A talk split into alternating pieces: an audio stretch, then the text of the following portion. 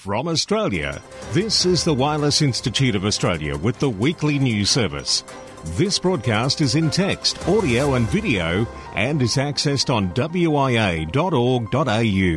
And the national news is for week commencing December 11, 2022.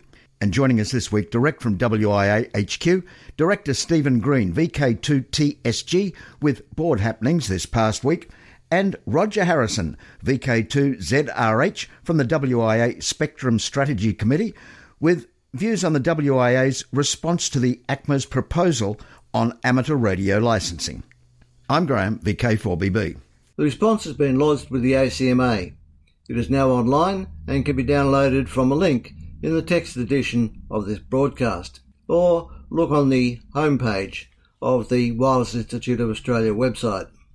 You will recall that at the end of September, the Australian Communications and Media Authority proposed that Australia's radio amateurs move to a class licensing scheme next July, opening a consultation period that closed at the end of November.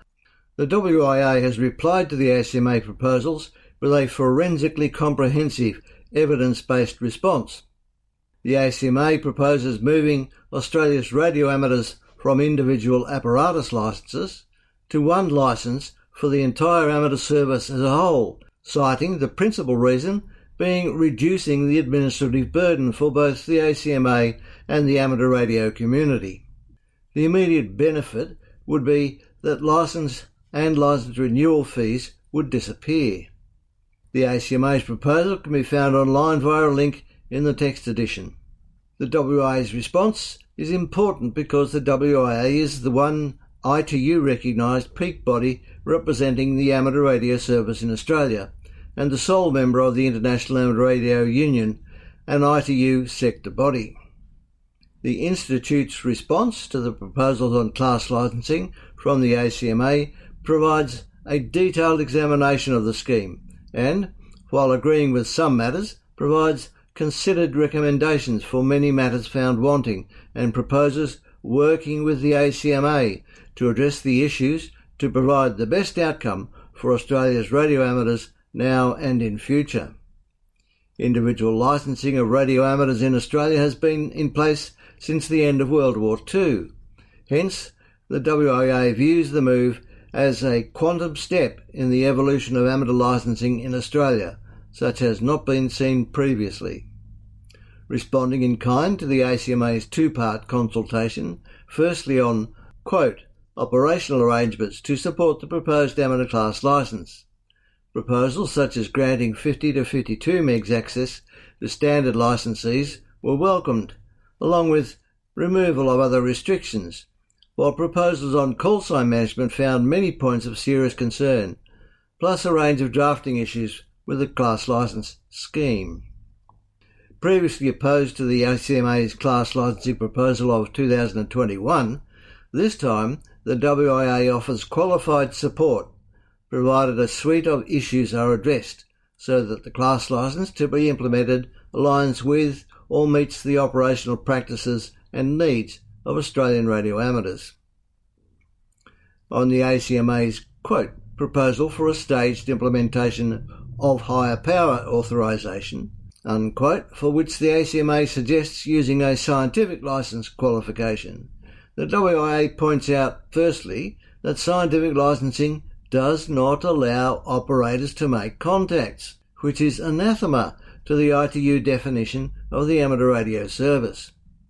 In the amateur service definition, intercommunication, making contacts is a basic purpose of the service and one of the prime drivers for higher power operation, the WIA points out. Secondly, the ACMA's scientific licensing methodology is prohibitively costly and overly complex. If the purpose of class licensing the amateur service was to reduce the administrative burden, scientific licensing for higher power use is the opposite. The WI suggests a cautious, phased approach over a period of one up to three years to introduce high power privileges. The Institute advocates for a program based on education, with new syllabus requirements, information campaigns, and an accompanying toolset to enable and support licensed amateurs to upskill. This will hopefully provide the ACMA with confidence that those amateurs operating higher power will be doing so with the knowledge, skill, and experience to operate safely in relation to the public and themselves.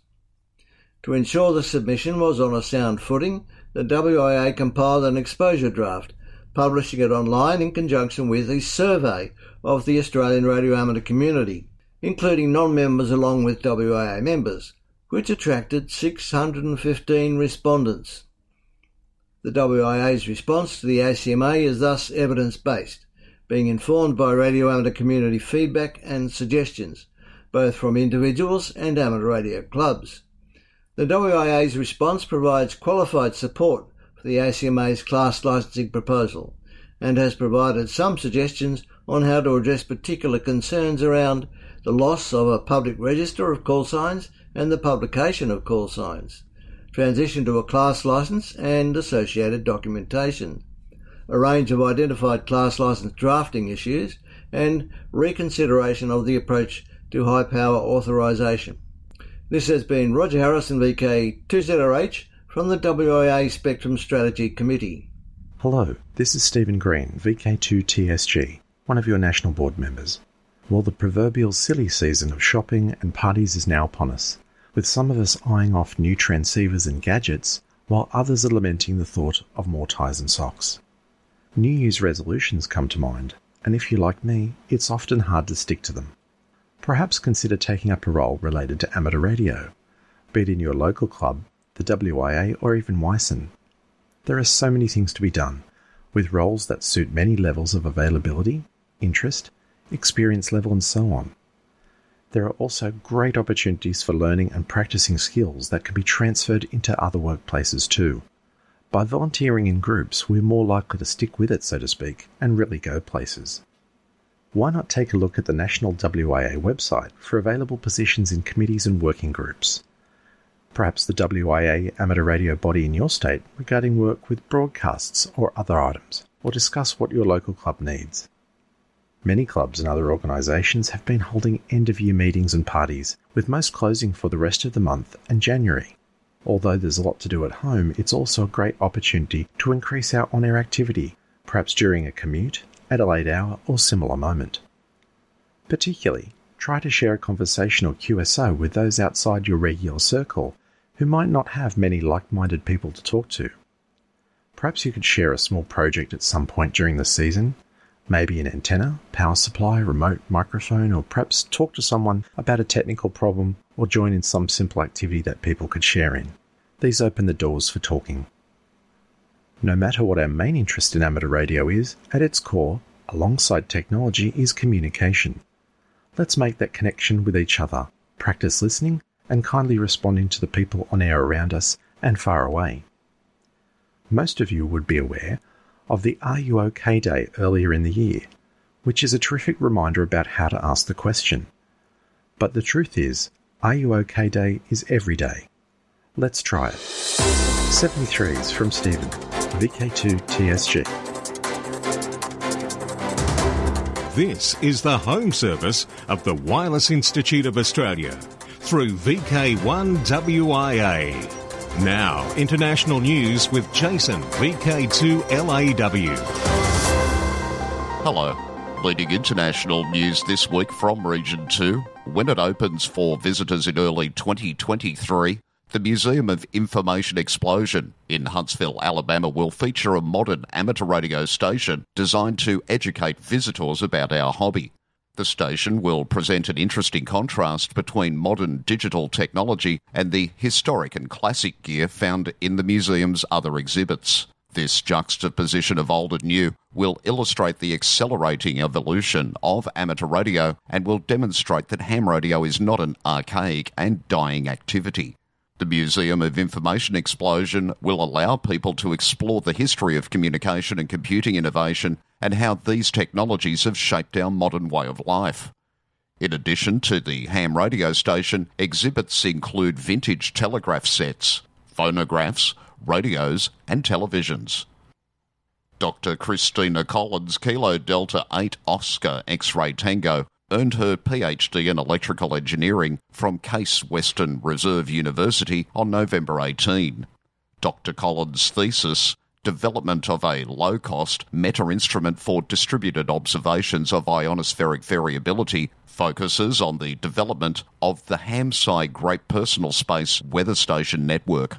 Radio Station Science Investigation, HamSci, serves as a means for fostering collaborations between professional researchers and amateur radio operators. Dr. Collins currently serves on the HamSci Advisory Board, leads the HamSci Eclipse and Frequency Measurement Festivals project and WWVH Scientific Modulation Team, and served as chair of the local organising committee for the 2019 HamSci workshop. Dr. Collins, Kilo Delta 8 Oscar X ray Tango, was first licensed in 2010 and holds an amateur extra class license. And in news from Region 3, the Indian National Academy of Engineering, INAE, will induct Dr. Ulrich Rohde, November 1 Uniform Lima, as a fellow during ceremonies in mid December. Dr. Rohde is only the third foreign fellow elected by the INAE, preceded by Dr. Geoffrey Wineland, who won a Nobel Prize in Physics, and Dr. Philip H. Knight. In the formal announcement issued, the INAE thanked Dr. Rohde for outstanding contributions to engineering and also your dynamic leadership in engineering domain, which have immensely contributed for the faster development of the country. The INAE was founded in 1987 and describes itself as including India's most distinguished engineers, engineer scientists, and technologists covering the entire spectrum of engineering disciplines.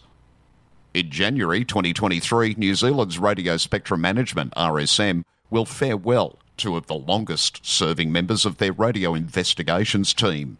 Mike Baird and Grant Wheaton have both been working within radio spectrum management since the early 1970s and collectively have over 100 years of dedicated service. Mike and Grant have contributed greatly to the New Zealand radio industry and have been instrumental in ensuring that the RSM Investigations Group has strong technical abilities and processes. Project to map Australia's telecommunications resilience. A first of its kind project led by the Australian National University ANU and funded by the Department of Infrastructure, Transport, Regional Development, Communications and the Arts, DITRDCA, will holistically map the resilience of Australia's telecommunications sector ANU Vice Chancellor Professor Brian Schmidt noted that telecommunications underpins every other sector in the Australian economy, stating telecommunications drives economic growth, national productivity and innovation and keeps Australians connected to each other and the world. When telecommunications and digital services go down, Australia and Australians grind to a halt. The 2019 2020 bushfires, the pandemic, floods, and cyber incidents are just a few examples of recent events that have tested the resilience of the sector, said project lead Professor Johanna Weaver, director of the ANU Tech Policy Design Centre. The project will provide an independent evidence base to inform future Australian government decisions, he said. It will provide a valuable evidence base to increase the resilience of Australia's telecommunications sector as a whole. It will be an invaluable tool for individual firms to prepare their own risk and resilience plans. Australia's communications networks have stood up well to the unprecedented challenges thrown at them in recent years by natural and malevolent threats, he said. Telco carriers have strengthened key network infrastructure and backup capabilities and improved coordination with emergency authorities and key stakeholders such as the energy industry. The work being led by ANU experts will, we believe, add value to that vital ongoing mission. For VK1 WIA National News, in Sydney, I'm Jason, VK2LAW. Now, operational news with Felix, VK4FUQ. Hello there. Now, Contest Wise 2022.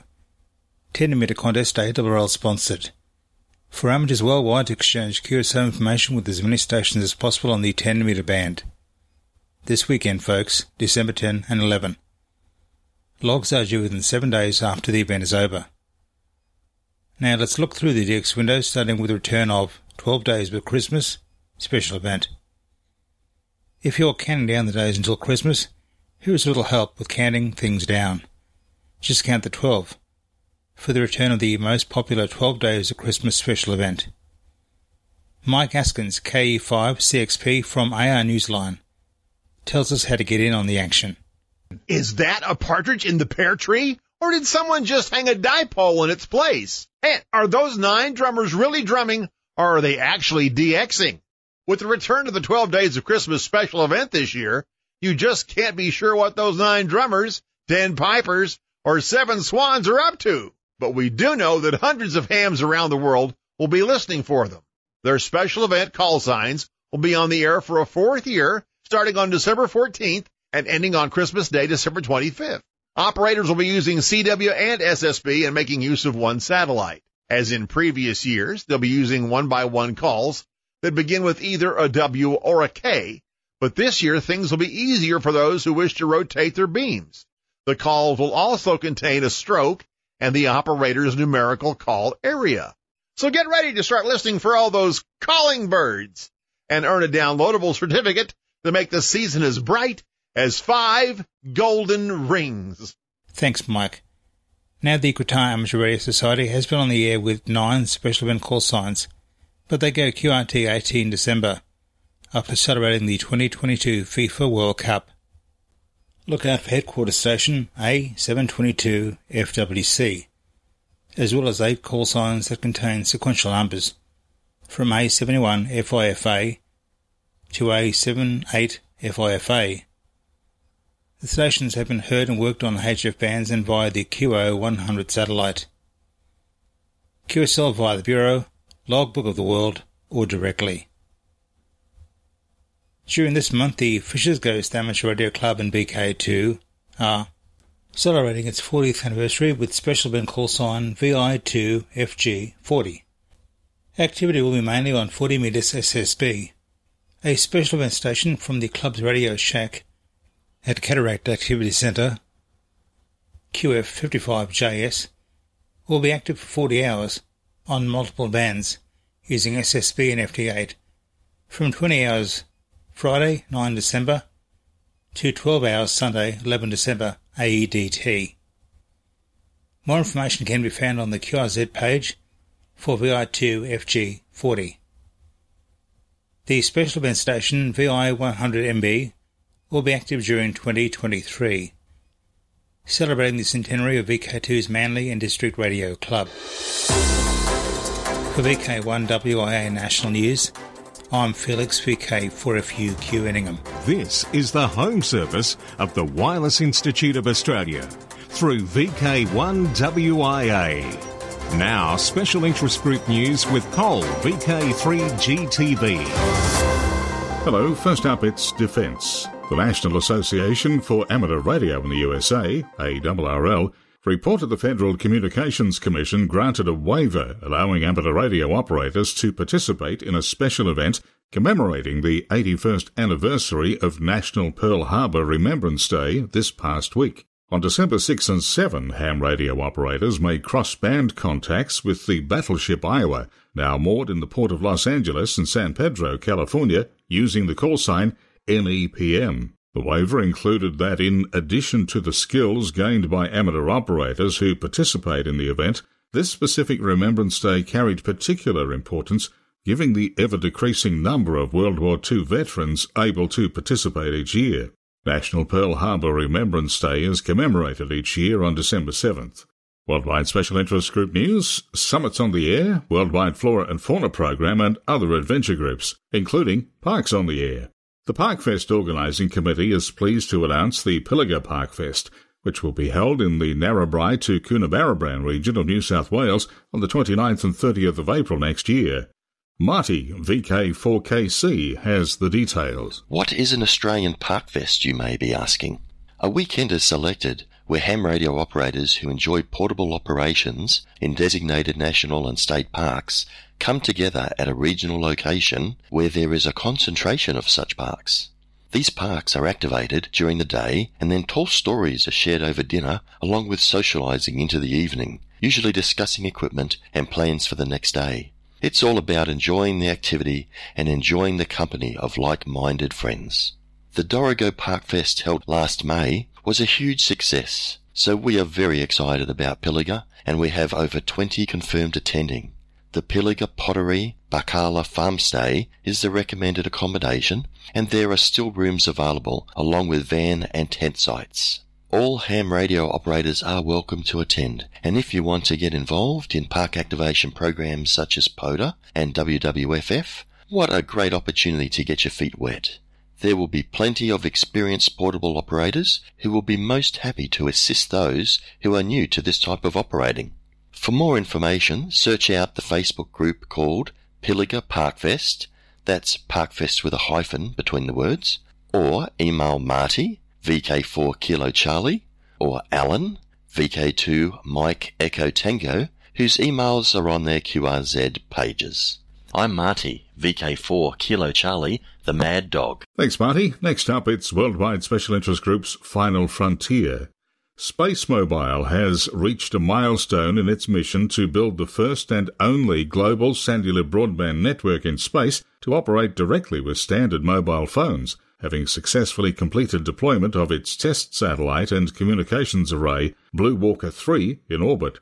The goal of the network is to eliminate the connectivity gaps faced by today's 5 billion mobile subscribers and finally bring broadband to the billions who remain unconnected. BW3 is being built as the largest ever commercial communications array deployed in low Earth orbit, spanning 64.38 square meters in size a design feature critical to support a space-based cellular broadband network with an expected field of view of over 776,996 square kilometers on the surface of the Earth. It's designed to communicate directly with cellular devices via 3GPP standard frequencies at 5G speeds, testing the technologies that AST Space Mobile will need for its planned commercial service, Criticalcoms.com.au say the satellite comprises a large, flat, thin array built from identical components called microns. Solar cells collect energy on one side, and on the other side, many small antennas form a phased array. Still on space news, humans have left a lot of stuff in space. There's so much stuff that space junk has become a serious problem. Much of it is defunct satellites in orbits high enough that they can't simply fall back down to Earth. But just because a satellite has died, don't think it's all over. Six of them have demonstrated that sometimes satellites can spontaneously and unexpectedly come back to life. These revenant spacecraft orbiting our planet are known as zombie satellites. Among the record holders for the longest gap between communications, there's AMSAT Oscar 7. Launched in 1974, this was an amateur radio satellite that operated for seven years. In 1981, a battery failure put an end to its mission. But 21 years later, in 2002, the satellite started communicating again. Amateur radio operators have actually played a big role in all this, and one among them, Scott Tilley in particular. He's responsible for receiving communications from the Lincoln Experimental Satellite, LES 5, back in 2020. Originally launched in 1967 by the US Air Force, it only works when the solar panels are getting sunlight.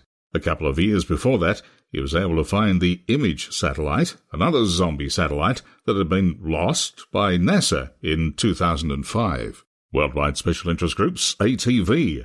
Happy ending for producer of ham radio documentary. Sometimes the best movies are the ones in which it's impossible to guess the ending. This report tells us about one such movie, a documentary, and the student filmmaker who created it. Amateur Radio Newsline's Ralph Squillace, KK6ITB, brings us her story. The 30 minute documentary that made its TV premiere on Montana Public Broadcasting on Thanksgiving Day was a production by Grace Walcott, a University of Montana student working with media arts students at the school. The film has a one word title Ham. Grace told Newsline it was inspired by a class assignment and, in part, by the small portable shortwave radio she listens to. It's the story of Montana's ham radio community and the reason for radio operators' devotion. She called the documentary a learning experience with everyone willing to work outside their comfort zones. Grace was producer, director, and assistant editor. The production also offered moments of radio magic. In one of her favorite moments, the crew was interviewing a ham in his shack when another ham could be heard on the air. And then there was yet another. A QSO got underway, and each learned that they'd all been interviewed for Grace's film. So, can you guess the ending? Grace, who aspires to be an independent filmmaker, now has another goal. She wants to become a ham. She's already studying with the help of Lance Collister, W7GJ, the amateur seen in the opening scenes of the film. She said, quote, Everyone I met in the community is patiently waiting for me to get my license, and I will not let them down. End quote. This is Ralph Squillace, KK6ITB. Thanks, Ralph. And if you'd like to see Grace's documentary, it's available on the Montana PBS website. See the link in the text version of this week's news at wia.org.au. Worldwide Special Interest Groups, Faith, using ham radio on the farm. Ham radio, a practical and useful tool for an intentional community. The folks at the farm, as described on the back of the QSL card the radio crew sends out, is a religious community of 800 people in southern Tennessee, the largest and most successful beatnik community in the world, and is MotherEarth.com reported way back in 1974 on ham radio and the farm and noted the farm's members started their journey on and off air in 1971 on their 1700 acres in Summertown. And as Albert WB4BWR says, it looks like we're here to stay. The community's first major use of radio was to keep in touch with its rock group, the Farm Band, which tours all over the USA. This is especially important for Ina May, the farm's head midwife, who travels with the band and uses its ham rig to talk with the other midwives back home. Worldwide Special Interest Groups, YOTA, Youth operated stations around the world are part of a special event celebrating youth in amateur radio during the month of December. Alec, VK2APC, joins us again this week. We amateur radio operators, 25 and younger, are on the air as special event stations around the world throughout December in celebration of youth in amateur radio. YOTA Month stations are on all bands and modes at various times. Over in the United States this year, call signs on air are now once again K8Y, K8O, K8T, and K8A. Argentina has been heard active as LR1, YOTA, Canada VC3 YOTA and VB7 YOTA, El Salvador YS1 YOTA, and Honduras as HQ2 YOTA. In the UK, the RSGB will be hosting GB22 YOTA on Saturday, 17th December, as part of YOTA Month. Now, we may be here in VK land Amateur radio operators here should be listening for and contacting these stations, as well as all call signs ending in the letters YOTA across the globe. Overlapping with YOTA month is round 3 of the YOTA contest, which is on the 30th of December 2022 from 1200 to 2359 UTC. For VK1 WIA National News, I'm Alec, VK2 APC in Sydney. Now back over to you, Cole. Thanks, Alec. More information about YOTA Month, specifically in the Americas, can be found at youthontheair.org. Worldwide Special Interest Groups, Radio Amateur Oldtimers. The Quarter Century Wireless Association, QCWA, celebrated its 75th anniversary last Monday, December 5th. Founded in 1947, QCWA's mission includes promoting friendship and cooperation among amateur radio, wireless operators, who were licensed as such at least a quarter of a century ago.